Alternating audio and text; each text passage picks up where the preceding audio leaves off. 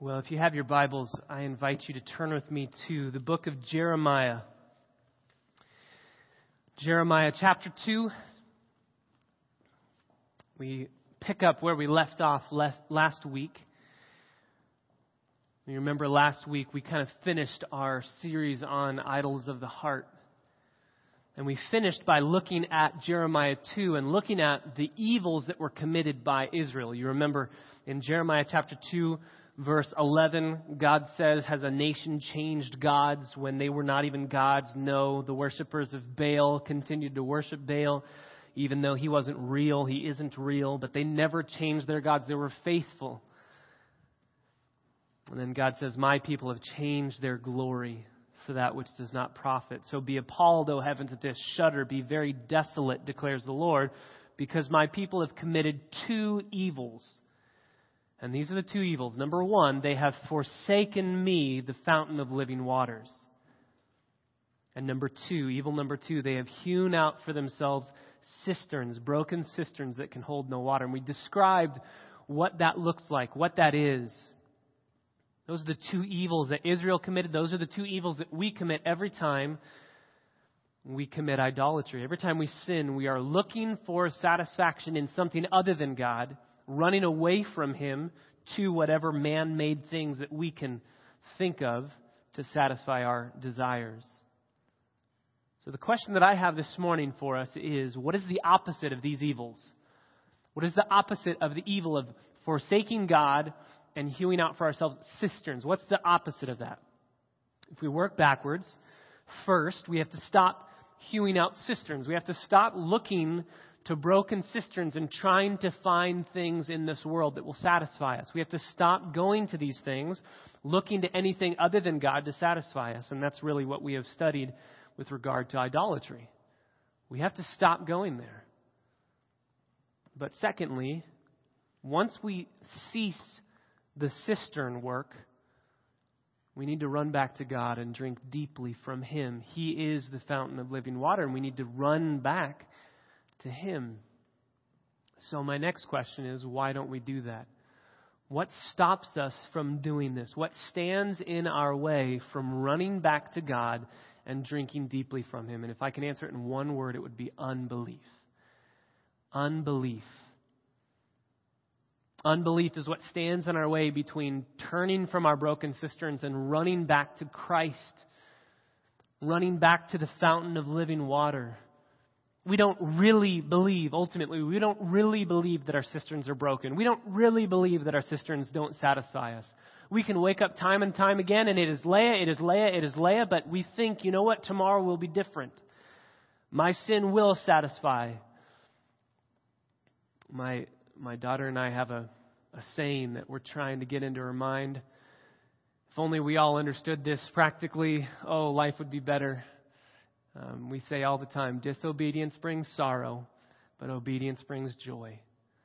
Disobedience brings sorrow, but obedience brings joy. We want her to know that. We want her to see obeying is really the better choice because it brings joy, whereas disobedience, though you think you will be satisfied, ultimately is the worst choice because it does bring sorrow in the end. It brings death in the end. But we don't really believe that, or else we wouldn't continue to be sinning functionally our belief falters. And we don't run back to God because we don't really believe that He satisfies us. Ultimately, if we believed that, we wouldn't sin. We wouldn't go after other things. We would stay at His feet. We would stay at that fountain. Belief and receiving Him as the fountain of living water, or receiving Him as God who satisfies, belief and receiving Him go hand in hand. That's why in John chapter 1, verses 11 through 12 says that Jesus came to his own, his own did not receive him, but as many as have received him, to them he gave the right to become children of God to those who believe in his name. So believing is synonymous with receiving in John chapter 1. To believe in Jesus is to receive him, and to receive him as what? Yes, as Savior. Yes, as Lord as treasure, as better than anything this world has to offer. That's why our mission statement is as follows. We, we long, we seek, we are here, we exist to magnify God and spread a passion for His glory by making disciples and shepherding them to value Jesus Christ above all things. If we did that, we would never sin. The reason why you argued with your spouse last week, I know nobody did that, but the reason why you argued with your spouse last week is because you truly do not believe that Jesus satisfies. The reason why you were anxious last week is because you truly did not believe that Jesus and receiving Him alone as all satisfying is what your heart needs. If we truly believed in Jesus and cherished Him for who He is, for all that He claims to be and promises to be for us, if we truly believe that, we would never be anxious. Jesus said that He will never leave us, He will never forsake us, He will always be with us. Matthew 6, He will provide for every need. He takes care of the grass of the field, He takes care of the birds of the air. We have no need that He will not provide, and yet we are anxious. Why? Because we don't believe. We don't believe. Think about Peter walking on the water. When, when he's walking out to Jesus, he's believing. That's why he says, Jesus, if it is you, I'll believe that it's you when you tell me to come to you. So Jesus says, Yeah, come on out. Okay, it's Jesus. I can do this. And he starts going, but you know the story. Once he starts looking around, seeing the waves, seeing the wind, seeing everything that's going on around him, he starts to doubt and he sinks. Why? Because he stops believing that Jesus ultimately has control over his feet and over the waves and over the water and can hold him up and save him. Once he took his eyes off Jesus, he faltered. So too, that's why Hebrews chapter 12 was our, our theme verse for the year, if you will, starting all the way back the first sermon of the year. Fix our eyes on Jesus. We need to believe in Jesus and stop doubting. That's why, as believers in Jesus, is one of the reasons why we are called that. We are believers. And as believers, we say day after day, Lord, I believe. Help my unbelief. Help my unbelief. The reality as believers is we need to grow in our belief.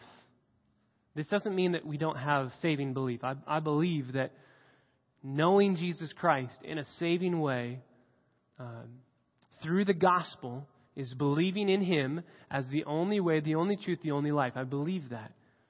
Knowing, admitting, confessing you are a sinner, turning from your sin, turning to Jesus Christ alone for salvation and following Him all the days of your life. I know that that is saving belief, but I'm talking about sanctifying belief. I'm talking about a belief that functions in sanctification from this point forward as a believer that keeps us from sin, that keeps us devoted to a life that is in love with Jesus Christ as our treasure. If we are to live out the opposite of Jeremiah chapter 2, we have to grow and our belief in Jesus Christ.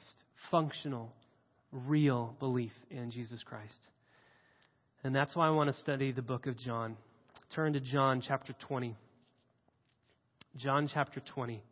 If belief is our problem, and it is, then we would do well to go to a book whose purpose statement is very clearly that we would believe. John chapter 20, verses 30 and 31, the purpose statement of the gospel. Only John and Luke give us explicit purpose statements. Luke gives it to us in verses 1 and 2, and I think into 3. the very, very outset of his gospel is his purpose statement to write a detailed account of Jesus Christ, to compile a chronological understanding of it so that uh, Theophilus would understand who Jesus is, that he claimed to be God, and that he truly is God. Matthew and Mark don't have explicit purpose statements, but John does, along with Luke, and it's found in verse 30 and 31. John chapter 20, verses 30 and 31. Therefore, many other signs Jesus also performed in the presence of the disciples, which are not written in this book, but these have been written. John is saying, I specifically chose what I chose so that you may believe that Jesus is the Christ, the Son of God and that believing you may have life in his name. There are so many different things he could have written about. There are so many different signs and wonders and miracles. But he chose the specific things that he chose that make up his gospel for the purpose that we would believe that Jesus is the Christ. Now, you might say, well, I do believe that he is the Christ. This must be an evangelistic book, and it is. It is for non believers to come to a place where they believe that Jesus is the Christ. And I would encourage you to Continue to think about who you know that isn't saved, that doesn't know Jesus Christ, that doesn't believe in Jesus Christ. Over the course of however long it takes us to study this book, we're going to be hearing messages that were prepared by John for the purpose of helping us believe that Jesus is who he claimed to be. So we will be getting gospel every Sunday. We'll be getting the gospel every single Sunday. And I would encourage you to bring your friends to hear God's word, hear his truth, so that they would believe, and by believing, they would have life in his name. But some people look at this and go, well, see, it's for non believers, not for believers, because I already believe, so let me have Romans. Let me have another book. Let me have a deeper, bigger, thicker book. And I would just say, I just plead with you not to think that way. If I can use the words of John Piper in the video this morning, I think that that is a little bit childish of thinking to think that I've got the gospel and now I'm ready to move on. I've got the simple things, the elementary things figured out. I'm ready to move on. John chapter 15, verse 6 says that we need to learn to abide in Christ. John chapter 8, verse 31 says that we need to abide and remain in God's Word. Ultimately, if you and I stop believing at any one point in time, and that when we cease to believe, it leads us to a life of unbelief, habitually characterized by that. Micah just read it this morning in 1 John. It will prove that we were never truly saved. If we just decide one day, I don't believe anymore, I don't believe this, and may we never become so prideful to think that we won't do that, that that couldn't happen to us. That's why this book is written, not just for the non believer, but it's written to the believer to keep on believing. God has given us His Word, and we're going to read time and time again in this book. It's a lot of repetition in this book, and I love this book because of that. John is making a point, and one of the points that he makes is God knows His sheep, God calls His sheep, God preserves His sheep, and the means by which He, by which he does that is speaking to His sheep, teaching His sheep, sanctifying His sheep through the Word of God. So, this book is evangelistic and it is for non believers, but it is also for believers so that we would continue to believe. We would keep on believing. So, don't make the mistake of thinking this is just for unbelievers. Again, if we are going to undo the evils of Jeremiah chapter 2, we need to focus on believing that Jesus is who he truly claims to be. We need to believe that functionally in this book, Jesus is calling us to draw deeply from Him, the fountain of living water. And every time we come to this book on Sundays, Jesus will be giving us life giving water, fuel to keep on believing. That's why I want to study this book. Um, over the course of this week, as I was thinking about kind of John's purpose statement and my purpose statement for studying this, I want to give you a reason. We're not just picking books out of thin air. Just, hey, let's, let's study this one. There's reasons we have for doing this. And by the way, just be encouraged. Um, I, I, do think that God led us to this book. Uh, the core group of guys, Micah, Brian, Tim, and myself, got together, and I was asking them, what do you guys think we should go through? What should we study through? What does the church need? What do we need? What would be good for us? And it just funneled down. It was a beautiful thing to see because everybody said, we want to see Jesus. So let's go to a gospel. Now we've got four. Okay, we've got four options. Um, okay, out of those options, which do we like the best? If we want to see Jesus and we want to grow in our knowledge of Him and understanding of Him, which do we think shows us that the best? Well, we all agreed John. So I didn't pick it. So if you don't like this series, it's their fault. It's not my fault. Um, this, we, our hearts unanimously agreed on this is what we want. We want to see Jesus. The songs that we sang are the truth in our hearts. We want Jesus. We want to see him. We want to savor him. We want to love him. So, over the course of this last week, as I was thinking through purpose statements and thinking through, I think in Philippians I had four reasons we were going to study the book. I came up with 14 reasons why I wanted to study John, and I'm just going to throw them all away, okay? The one reason why I want to study John is because I want you to see Jesus. That's it. I want you to believe in Jesus. I want all of us to believe in Jesus. That's why I want to study this book. I want to see Jesus for who he truly is. I want to be blown away by him. I want to be astounded yet again that he knows our names, that he cares about us. that he loves us, that he died for us. Why would anyone do that, much less the God of the universe? And he did. He loves us. That's why I want to study this book. Plain and simple. I want us to study because of the purpose that John gave us. Jesus is the Christ. We believe that. So, Lord, help our unbelief. We need to grow. We need to grow. So, let's start growing. John chapter 1. Let's go to the beginning. John chapter 1. While you're turning there, just a little bit of information for introductory matters. John is the author. His name wasn't originally in this gospel record. He didn't sign his name on it. He didn't say, like Paul does, Paul, an apostle of Christ Jesus. Um, he didn't do that. By the way, none of the other gospels did. Um, the gospels were unanimously understood for who wrote them because it was clear who wrote them. It was church tradition who wrote them. As they were circulated um, in the world at that time, everybody knew it, and so those names were put onto those books. They weren't internal in those books. And here's something very interesting apocryphal books, apocryphal gospels, gospel accounts that weren't originally in the Bible and shouldn't be in the Bible, they were not inspired by God. One of the biggest differences between apocryphal gospels that were added in later and the four true gospels that we find in our Bible are the apocryphal gospels had names attached to them inside of them. And if you think about it, it totally makes sense, right? John's writing because he wants you to see Jesus, so he's not going to say, Hey, I'm writing. My name's John. I live here at this address. Come see me and come get my autograph. He's not going to do that. He's going to say, Believe in Jesus. I don't, I, I must decrease, he must increase. Don't worry about me, believe in Jesus. But all the apocryphal writers are writing for the purpose of trying to get a part of that action. They want a part of that. Everybody's famous who was around Jesus. I want to be famous too. So my name, Patrick Carmichael, wrote a gospel about Jesus Christ. And now I give it to all of you. Wow, you knew him. You, you spoke to him. You lived with him. This is amazing. So when there's a name inside of it saying, I wrote it, I wrote it, I wrote it in the gospel account, it's not true. John didn't have to write that because he trusted the Spirit to give his message. John was an eyewitness of all the things that he's going to be writing about. John chapter 19, verse 35 says he was at the foot of the cross. He was with Jesus throughout his earthly ministry. John calls himself, he doesn't say, I am John. He calls himself, when he has to reference himself um, in different places in the gospel, he calls himself the disciple whom Jesus loved. And if you want to be known, there's, if you have two options, would you rather be known as John or would you rather be known as the one who Jesus loves? I mean, that's amazing. It's not a prideful statement, it's a humble statement. Why does Jesus love me? This is unbelievable that Jesus would love me, but I am loved by the God of the universe. I am loved by the God of the universe.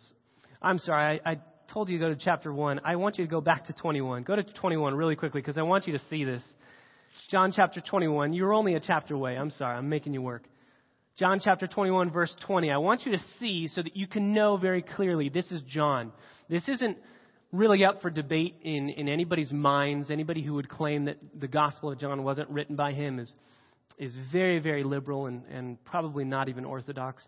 Um, it's church tradition. There's so many different defenses, but internally, if you go to John 21, verse 20, Peter turns around. This is after Jesus has been raised from the dead, sees the disciple whom Jesus loved, that's John, following them.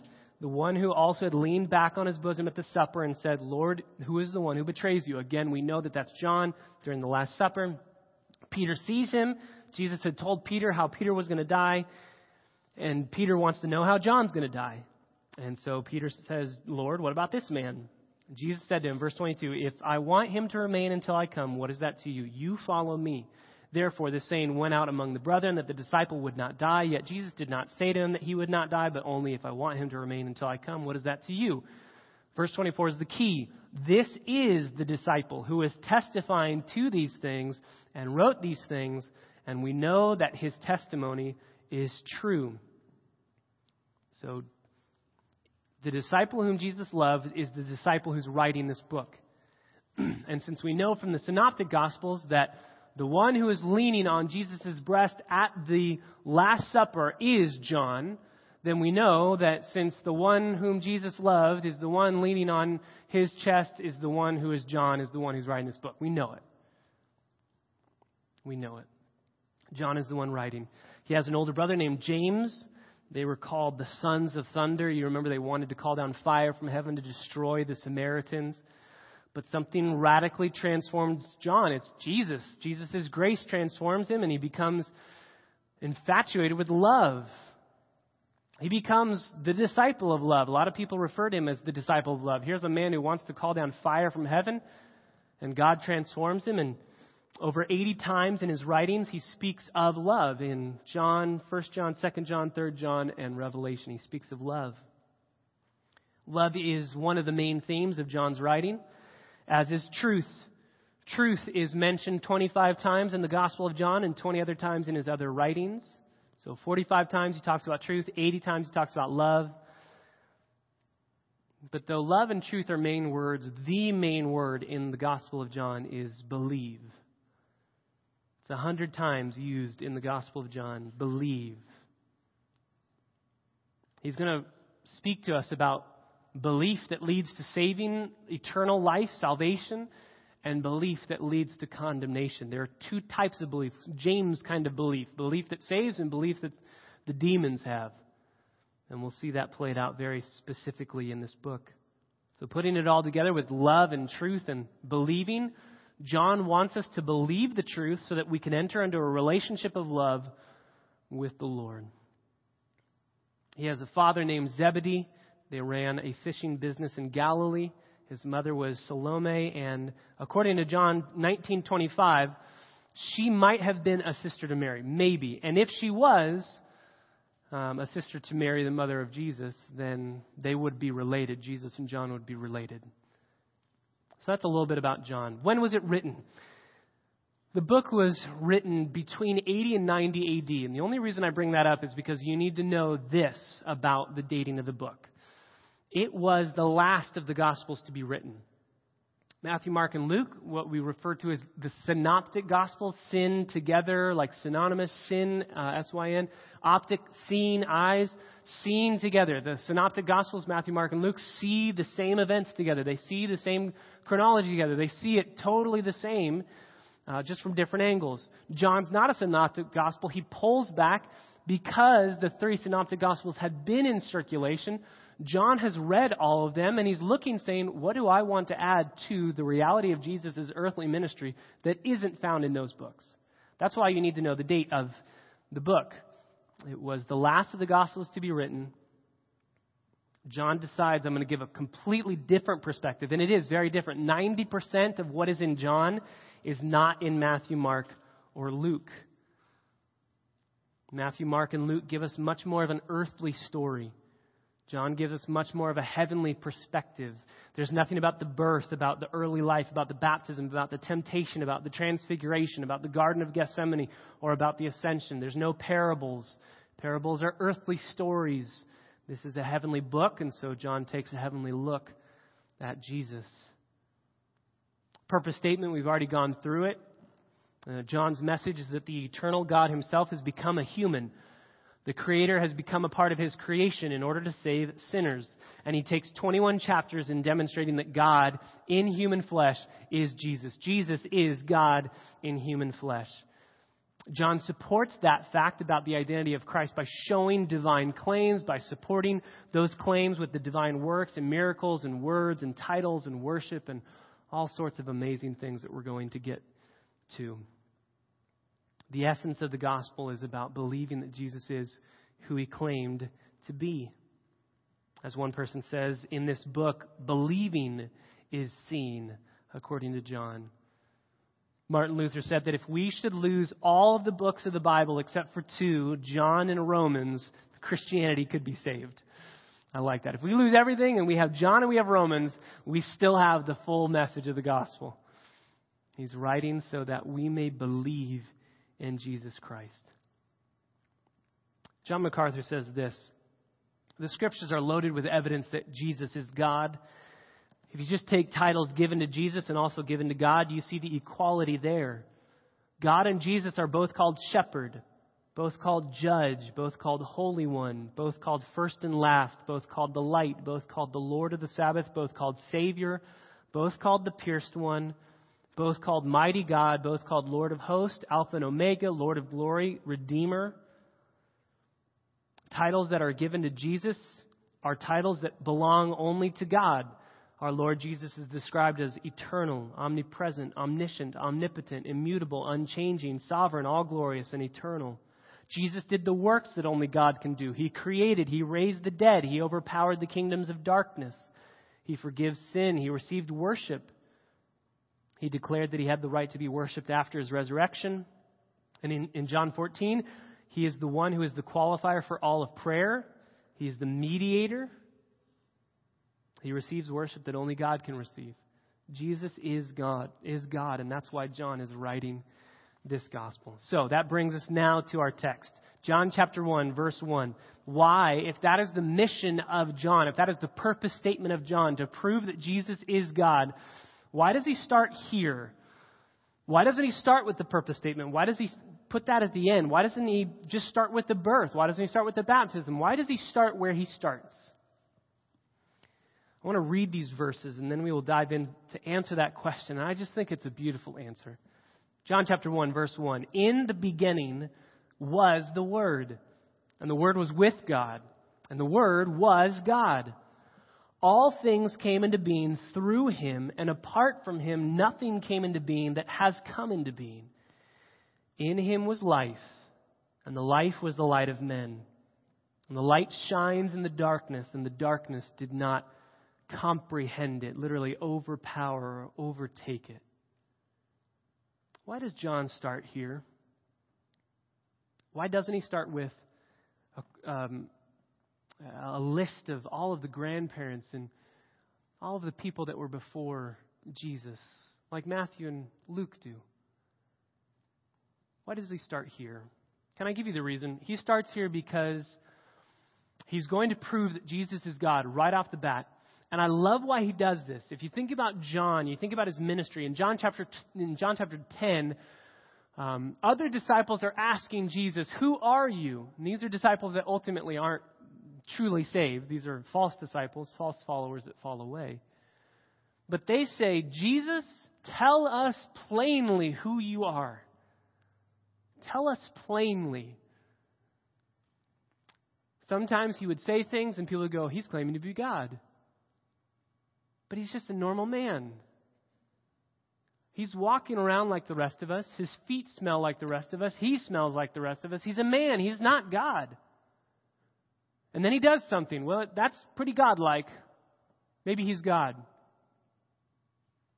And then you look at him and you touch him and you see him and he's a man. Maybe he's getting powers from God, but he's not God. So they ask, Tell us plainly, who are you? The disciples have this problem too. Remember in the boat with the storm? Wake up, Jesus, help us, help us, help us. Jesus says, Peace be still. And they say, Who is this man? Who is this? And nobody in that account says, Duh, guys, it's God. We know it. I think the account of the crucifixion and the resurrection proved to us again that they didn't believe. They struggled. If they would have believed that he was God, they would have looked at him being crucified and said, He's doing this to pay for sins, and he will be raised like he claimed to raise himself. He promised to do that. He's going to do that. And they would have waited in Galilee like he had told them to. But they don't. I think at the cross, I think that's the decisive blow to that question. Is he a God? Is he God or is he man? He's dead. He has to be man. Can't be God what John went through in the three and a half years, maybe even more than that, what John went through in always vacillating between he must be God, he must be a man. Who is he? John does not want us to go through that. He starts out by saying, no questions asked, we know without a shadow of a doubt, he is God. He wants us to enter this story understanding the reality of who Jesus is. He means for us to enter completely stunned and then never walk away from that astonishment and amazement. Some of our favorite stories have suspense in them, right? They're just nail biters and cliffhangers, and you don't know, you know, the, the typical who done it, and you're trying to figure out what's going on. And then at the end, the last chapter, the last turn, you turn the page, and oh my goodness, I didn't know that that was the person, and oh wow, and it's just amazing. Literary work of genius, and you love it. John says, I could do that to you, but I had that happen to me, and I don't want you to go through that. I want you to know that Jesus is God from the outset. And I want you to never forget it. I want you to never, ever forget it. So, if he's going to prove to us that Jesus is God, what's the best way to go about doing that? He starts by saying, In the beginning was the Word. Now, I know these are familiar verses to you, so I hope that we can continue to learn more about God's Word and kind of mull over them, kind of spin it around like a, a diamond and see just different facets of the glory of God in these verses. In the beginning was the Word.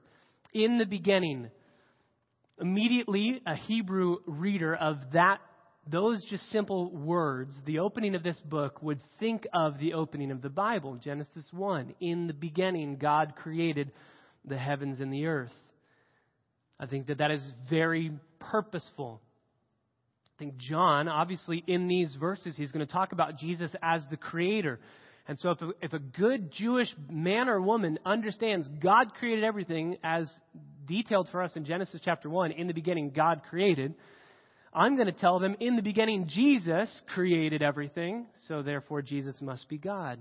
He's going to say it twice. In the beginning was the Word, and then verse 2, He was in the beginning with God. Why the beginning? The beginning is as far back as you can get. The beginning is before anything had been made. That's what beginning means. So John's saying Jesus was before anything else was. Jesus was around eternally before anything else had been made. That, that's really only something that God can do. Be pre existent to all of creation. To, to not have a beginning um, to never have a beginning, to never have been created. And that's only something that God can do. So he's saying, in the beginning was the Word. Jesus had no beginning, he was there before all of creation. He has to be God. Just even in that little phrase alone, he has to be God. Why the Word? This is one of the things that I always just wrestle with. Come on, John, let's be clear. in the beginning, Jesus I mean, if you want to not say Jesus and you want to be poetic or something, say truth or or uh, grace or say something, but the word. Why the word? Three reasons why, and the reality is it's much more clear than we think it is. Um, when I was studying this, I, I realized I was always wanting more clarity. Just say that Jesus, just say, in the beginning was Jesus. Why, why are you doing this to us? And the reality is, what John is doing is bringing clarity to this issue. He's trying to prove that Jesus is God, and he's going to do that even by the title that he gives him. So, three reasons why he uses the word word.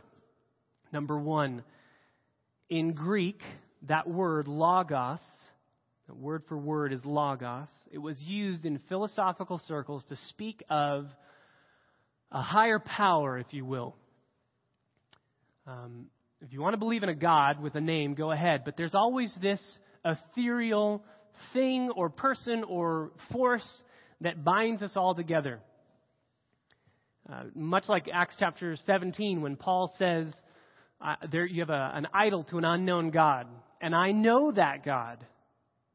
So, too, what John is saying here is, you Greek speaking people, that believe that there's this higher power named Logos, guess what? I know the Logos and he is God. I know who he is and I'm going to tell you who he is. It's the higher power. It's, it's God, but we're not going to call him God. It's, um, in the words of uh, C-3PO from Star Wars, it's, he always says, thank the maker. He, I don't think he's thinking about God, but he's thinking about whoever made me, whoever created me, thank you. That was the term Logos. That was the term Logos. It was for all intents and purposes, an unknown God, but a God nonetheless.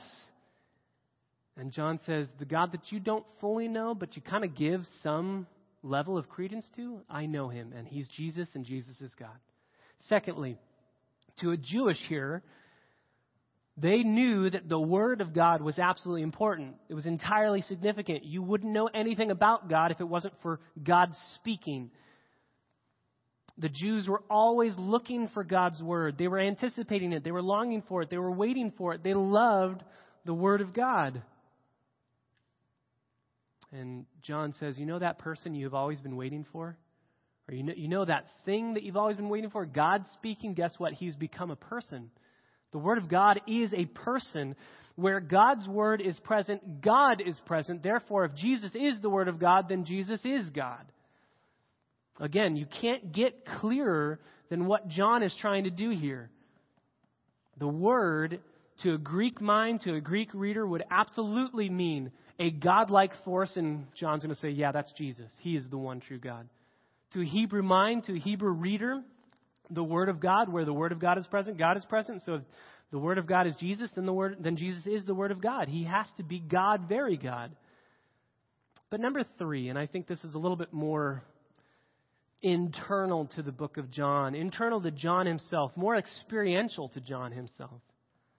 I'd say it this way John had come to see, number three, that the words of Jesus, he came to see the words of Jesus as the truth of God, and he came to see the person of Jesus as the truth of God in such a unified way. He came to see the words of Jesus as God's truth and the person of Jesus as God's truth in such a unified way that he's going to call Jesus the Word.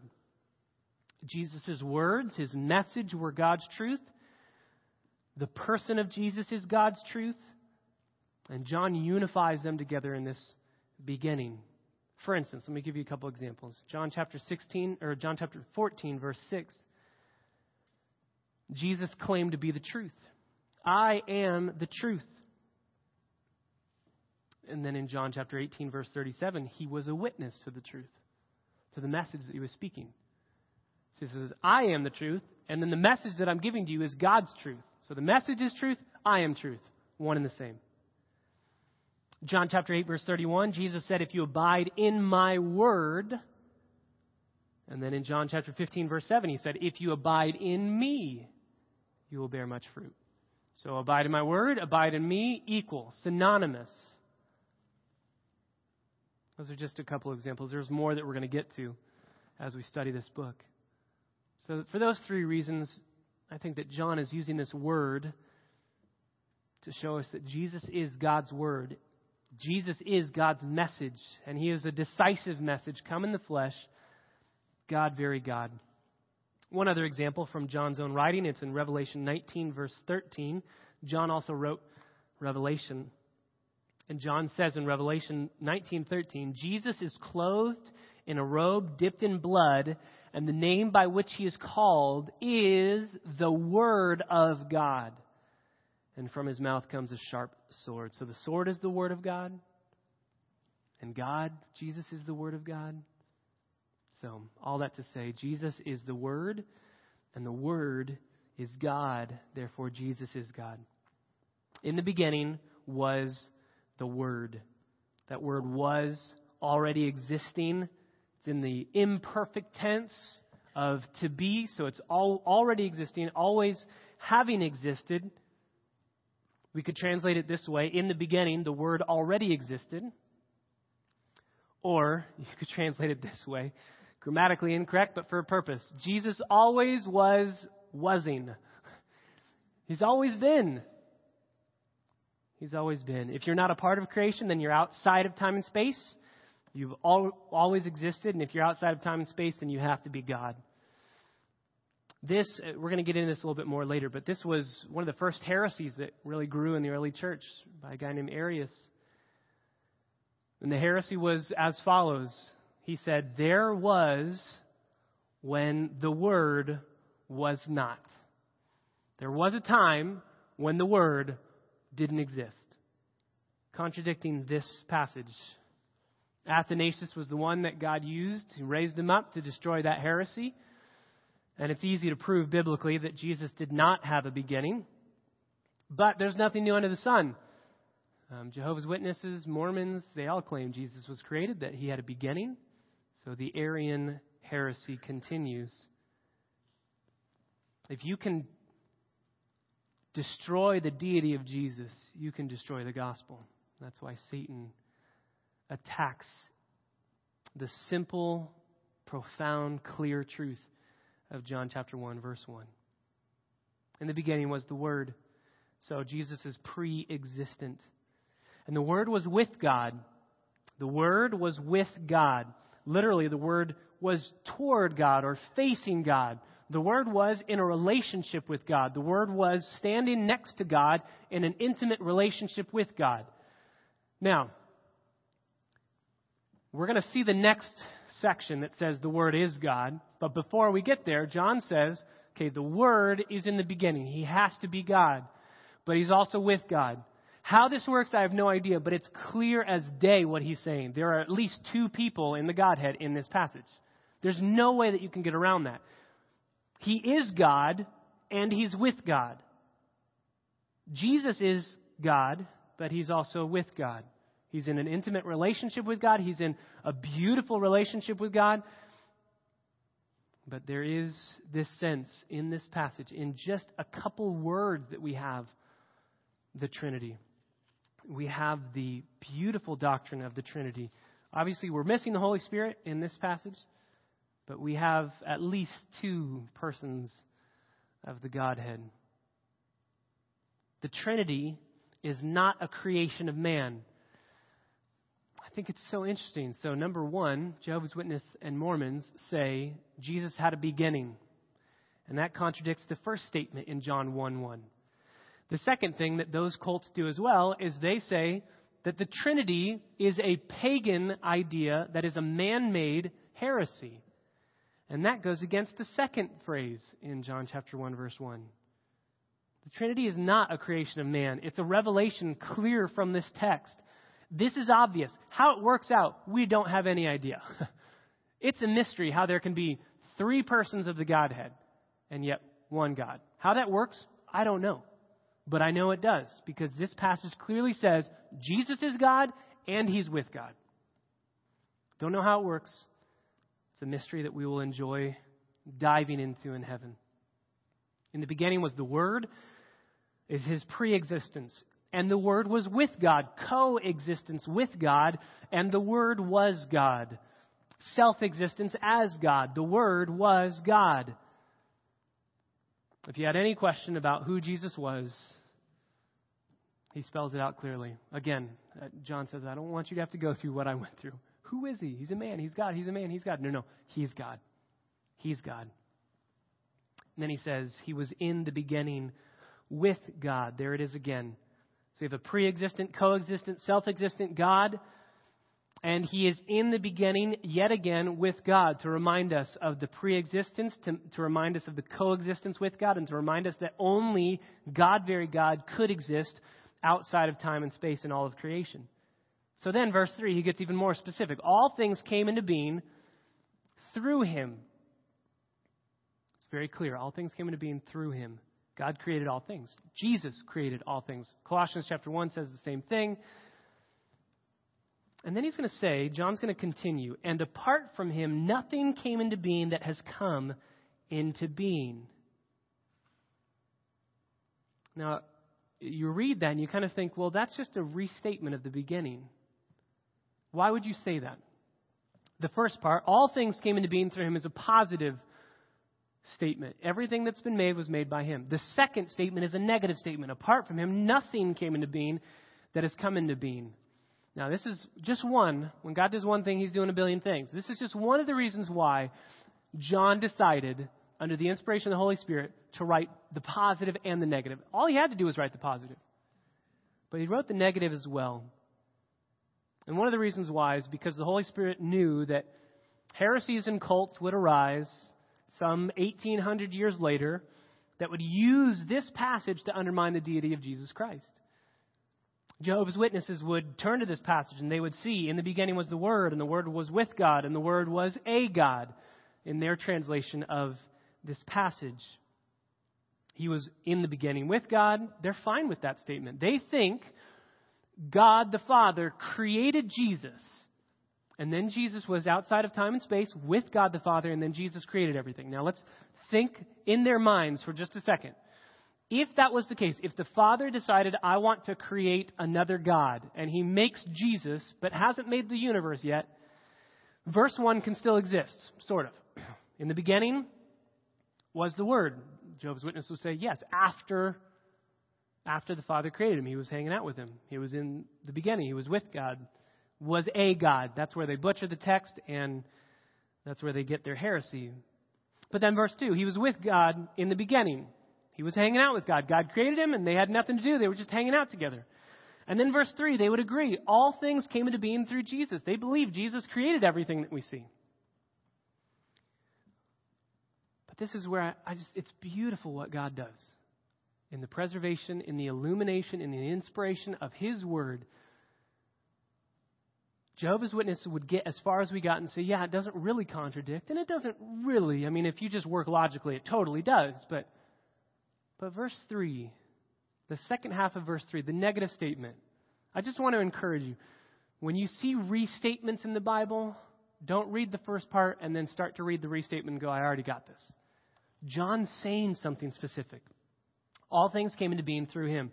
Jehovah's Witness would say, yes, Jesus created everything. And that verse, if all it had was that, would work. Everything that we see that has been made was made through Jesus. Jehovah's Witness, we say yes. The back half of this verse does not work in their theology.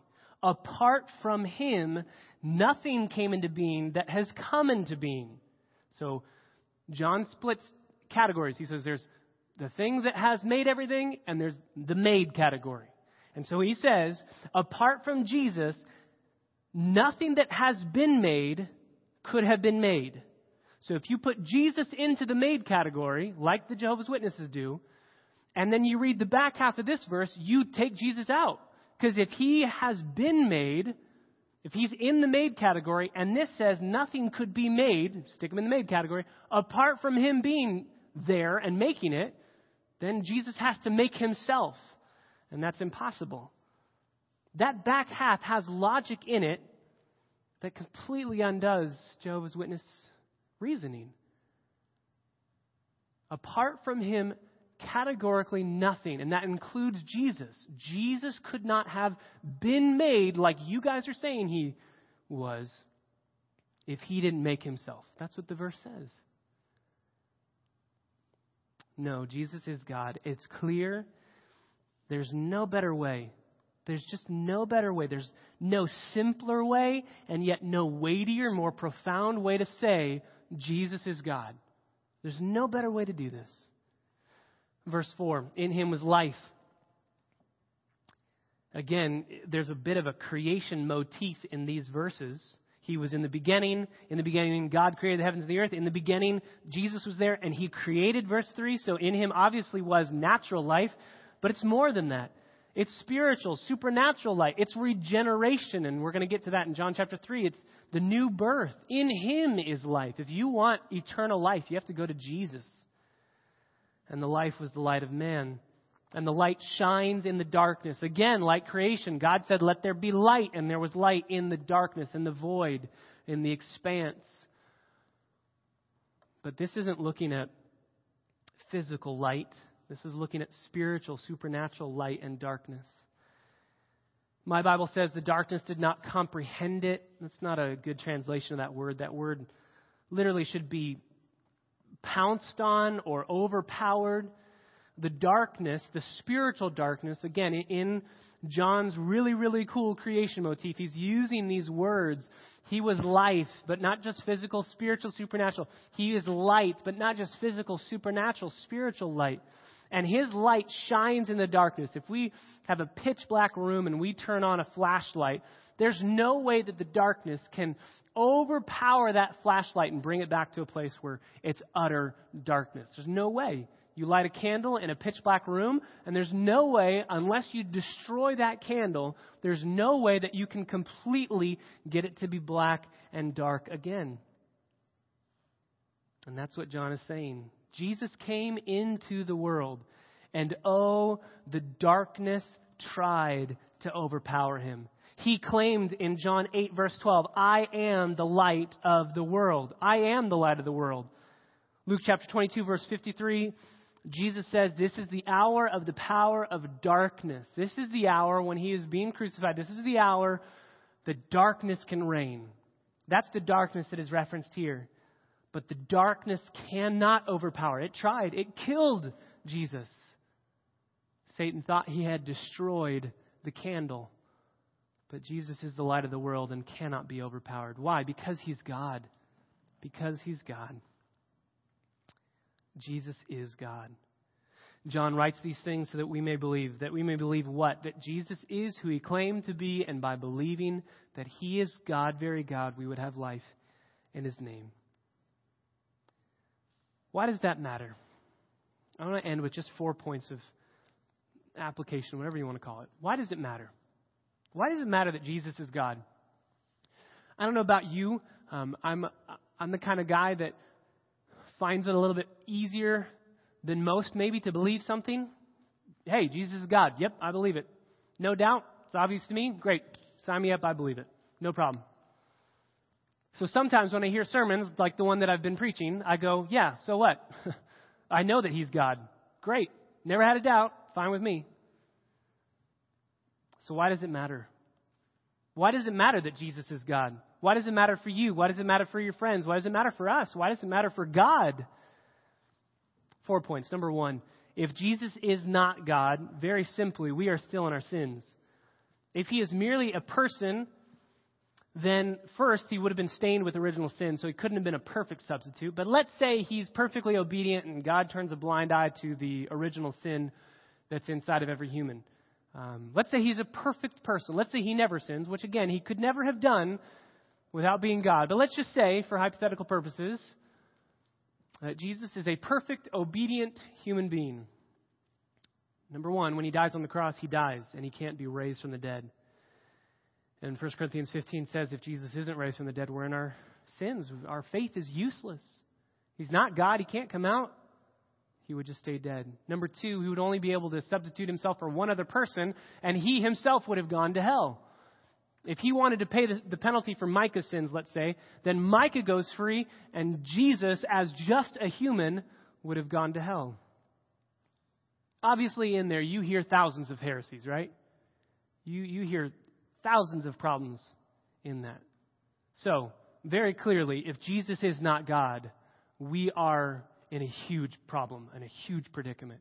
And we are still in our sins, and we are believing a liar. We're believing a liar. Number two, if Jesus is God, if he is God, then we don't have to wait for revelation. The word has come, God has spoken, and he has bridge the gap between us and the Father. He is the mediator, so now we don't have to wait, even as we're studying in Family Bible Hour, we don't have to wait for Passover to go to a temple to worship in God's house. Since Jesus is God, He is our perfect mediator, He is our great high priest, and we can enjoy a relationship with the Father because the Son is God. Number three, if Jesus is God, then we never have to fear blaspheming when we worship Jesus. You realize we worship a man. We worship a man. It's one of the reasons why the early church fathers were killed because they worshiped a false God. He claimed to be God, but he wasn't God. He was just a man. You and I worship a man, but oh, so much more. We worship the God man. But we never have to fear blaspheming as we worship a man who came, who lived, who died who was raised from the dead. He is God. So, number four, we must, if Jesus is God, and since He is God, we must worship Him. That's a non negotiable. If Jesus is God, then He is worthy of our worship. We have to. He has come to destroy the work of the devil, 1 John.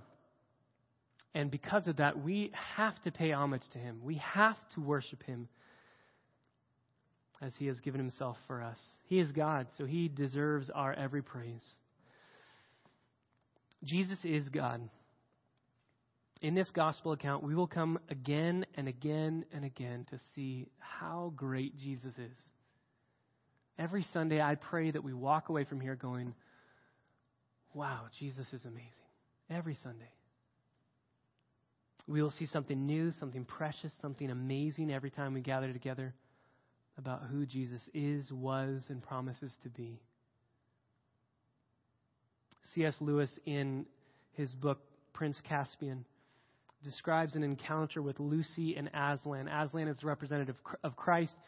In the first book, Lucy and Aslan had met. They knew each other, and so Lucy comes back again to Narnia. And she gazes into the face of Aslan. He says to her, Welcome, child. And she replies, Aslan, you're bigger. He says, That's because you're older, little one. She says, Not because you are? He says, I am not, but every year you grow, you will find me to be bigger. My hope is that as we work our way through this gospel, we will find Jesus to be bigger and bigger every time we study. I'm going to ask Marty and Jeff if they would play a song about the deity of Jesus Christ, about the homage that is due his name because of who he is, about heaven's grandeur and what he left to become one of us, and about what he deserves. He deserves our praise, he deserves our worship. Um, this is a beautiful song. The words of this song were written in 275 AD. And I just like to think maybe John's disciple Polycarp, maybe Polycarp's disciple wrote this song, reading this gospel, knowing who Jesus is, and being blown away. We get to hear the truth that was written so many years ago for us this morning. Let's dwell on the person of Jesus, and then we will worship him together.